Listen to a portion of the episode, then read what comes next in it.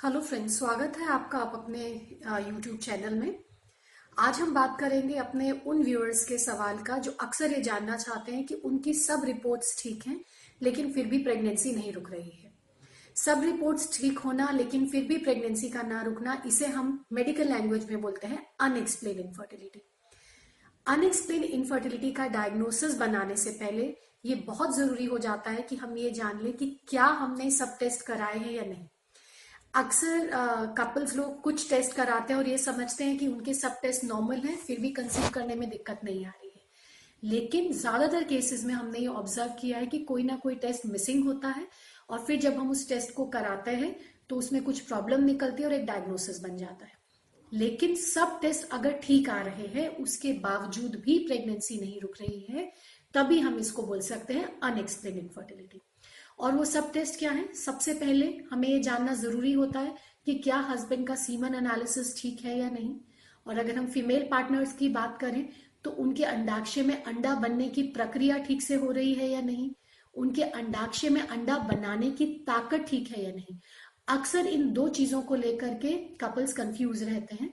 वो ये सोचते हैं कि अगर उन्होंने सोनोग्राफी कराया है फॉलिकुलर मॉनिटरिंग हो रहा है फॉलिकल बना रप्चर हुआ तो इसका मतलब उनके अंडाक्षय में अंडा बनने की ताकत भी ठीक है, जबकि ये दो बातें जुड़ी हुई नहीं है।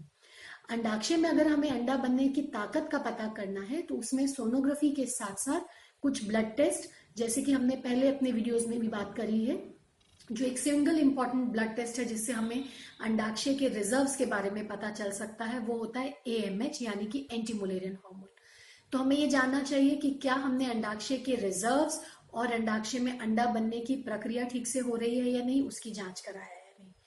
इसके बाद बच्चेदानी में कहीं कुछ प्रॉब्लम तो नहीं है, उसके आसपास में कहीं कुछ गठान या अंडाक्षय में कोई सिस्ट वगैरह तो नहीं है, ये सब पता चल जाता है एक अच्छी सोनोग्राफी के ज़रिए। और इसके बाद आता है नली, यानी कि फेलोपियन ट्यूब्स खुली है या नहीं इसके लिए हम एक खास तरीके का एक्सरे जिसे हम बोलते हैं एच एस जी या कुछ केसेस में दूरबीन, यानी कि लेप्रोहिस्ट्रोस्कोपी की मदद ली जाती है, ये जानने के लिए कि क्या फिलोपियन ट्यूब्स खुली है या नहीं। ये सब टेस्ट अगर हो रखे हैं, और वो सब टेस्ट नॉर्मल है, फिर भी आप ये चीज़ों का ध्यान रखे हुए हैं कि कौन से दिनों में संबंध बनाने से बच्चा ठहरता है। आपस में संबंध बनाने में भी कोई दिक्कत नहीं है। फ्रीक्वेंसी ऑफ़ इंटरकोर्स भी ठीक है। उसके बावजूद अगर बच्चा नहीं हो रहा है, कोई मेडिकल डिसऑर्डर नहीं है, तभी हम बोलते हैं अनएक्सप्लेन इनफर्टिलिटी और अनएक्सप्लेन इनफर्टिलिटी का मतलब ये नहीं है कि कोई प्रॉब्लम नहीं है। इसका मतलब ये है कि प्रॉब्लम तो है, लेकिन साइंस की लिमिटेशंस के चलते जो हमारे पास आज के समय में डायग्नोस्टिक टूल्स हैं, उनकी मदद से हम लोग सब चीज़ों का पता नहीं कर सकते। और अक्सर ये लोग कंफ्यूजन में आ जाते हैं कि अगर सब रिपोर्ट्स नॉर्मल हैं तो ऐसी क्या प्रॉब्लम है जिस वजह से बच्चा नहीं रुक रहा है? तो अब हम जानेंगे कि वो क्या दिक्कतें हो सकती हैं। सोनोग्राफी में हमने देखा कि फॉलिकल बना रप्चर हुआ। लेकिन क्या उसके अंदर में अंडा था या नहीं? उस अंडे की क्वालिटी कैसी थी? दूरबीन से या एक्सरे से हमने पता कर लिया कि फेलोपियन ट्यूब्स खुली है, लेकिन फेलोपियन ट्यूब्स का काम क्या होता है कि जैसे ही अंडाक्षय से फॉलिकल रप्चर हुआ, उसमें से अंडा निकला, जो ट्यूब्स रहती है, उसे एकदम झपट करके ऐसे उठाती है। तो क्या फेलोपियन ट्यूब्स अपना काम करने में सक्षम रही?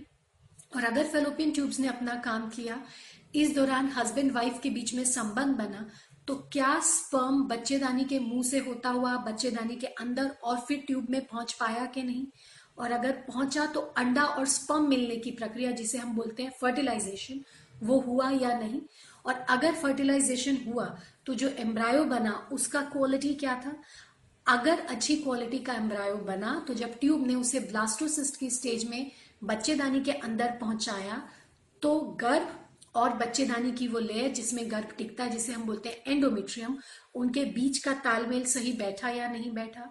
इम्प्लांटेशन हुआ या नहीं, ये सब जानने के लिए कोई टेस्ट नहीं है।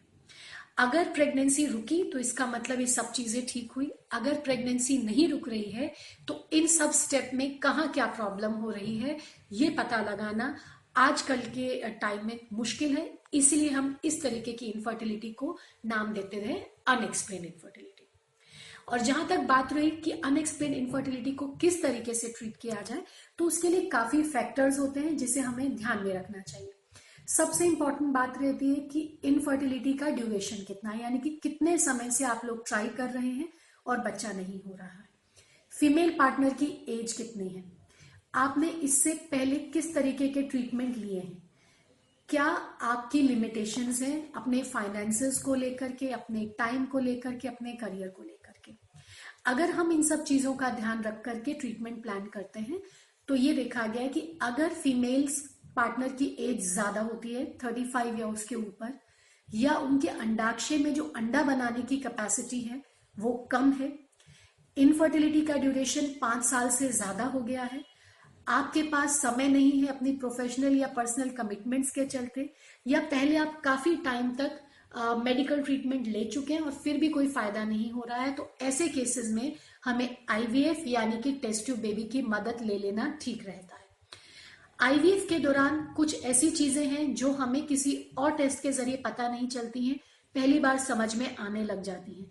तो अनएक्सप्लेन इनफर्टिलिटी में अक्सर ये देखा गया है कि आईवीएफ हमें बच्चा ठहराने में तो मदद करता ही है, साथ के साथ ये जानने में भी मदद करता है कि आखिर किस वजह से पहले प्रेगनेंसी ठहरने में परेशानी आ रही थी।